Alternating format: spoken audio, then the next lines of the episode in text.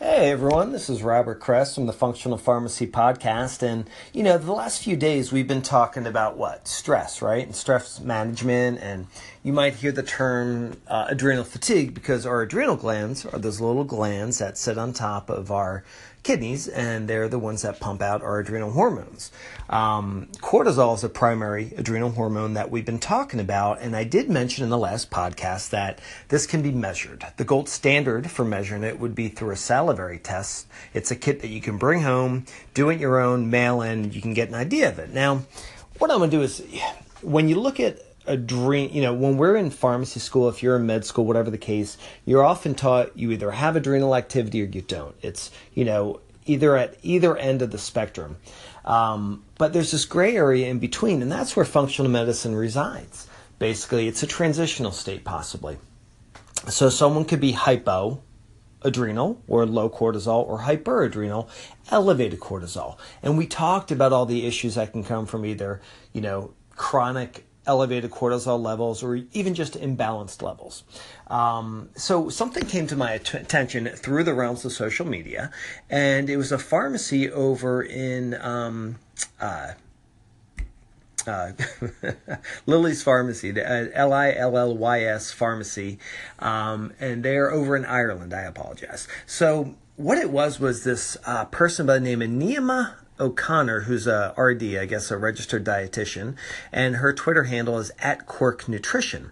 Now, she made a comment on their page selling, why are you selling adrenal stress, stress tests to your patients or customers? Um, saying it's utter pseudoscience and quackery, saying pharmacists must deliver only evidence-based healthcare. So then she um, links this to, I guess, a health regulator over there, the Irish Pharmacy Board, pretty much a slanted or biased approach here. Um, very bullying in a way, kind of a hater, I guess you could say. So I want to address this on a couple le- levels. Because if you go on this, actually, if you search for her, or even if you go to my Twitter feed, which is at Functional Pharm, um, Robert Kress, that is, my reply was, so let me make sure I'm understanding this. Are you claiming that altered cortisol levels, hyper or hypo, have no bearing on panic disorders, hypertension, metabolic syndrome, cognitive issues, or other, even though the evidence assists? Based on a blog post. Now, what was I getting at here? She alluded to a blog post that said adrenal fatigue, a fake disease, where they um, they basically linked one study to it. Now, if you look in the books, if you look in PubMed, there's a ton of studies that talk about uh, elevated hypo or hyper cortisol levels and how they can influence certain disease states. Just look at some of the books that are well re- referenced, such as The Cortisol Connection, uh, Adrenal Fatigue from uh, Dr. James Wilson. Um, it's out there and it's a proven fact. Now, that being said, there are bodies of medicine that might not approve it, and these are the standard um, practices of care, I guess you go from. So, this dietitian, I don't know what was kind of getting her, but it seemed like she was attacking um, this pharmacy. And, you know, kudos to the pharmacy for practicing what they believe, and I should I, I, believe they should be able to. Even if you look in the posts on their page, customers are saying, you know what, they've helped me a lot, which is great. So herein lies the issue. A couple things.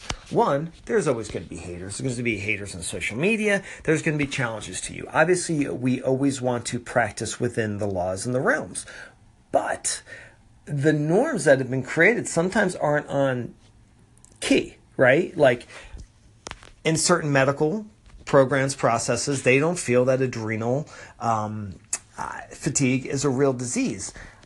But does that mean it's gold? Does that mean it has to stay that way forever? No, and that's why we have an ongoing body of clinical research. That's why we continue can to, to look back and look at these references and then bring it up. So, um, I guess this whole podcast was just uh, a note to be aware of the climate of medicine out there. Here at Functional Pharmacy, we pride ourselves on linking to evidence based medicine, which we all should. Um, understand there's always publication bias, and that is a real issue. That's an issue with the blog that they did here, um, and that's an issue with even drug studies. It's across the board. So we always can find, hey, it's an issue even in natural medicine. We can always compile enough studies to prove our perceptive filter, right? So, don't let these things shake you. Always speak from your truth and always lead with evidence based medicine and practice what you believe in, absolutely. So, talk soon. Thanks for uh, checking in again and have a great day.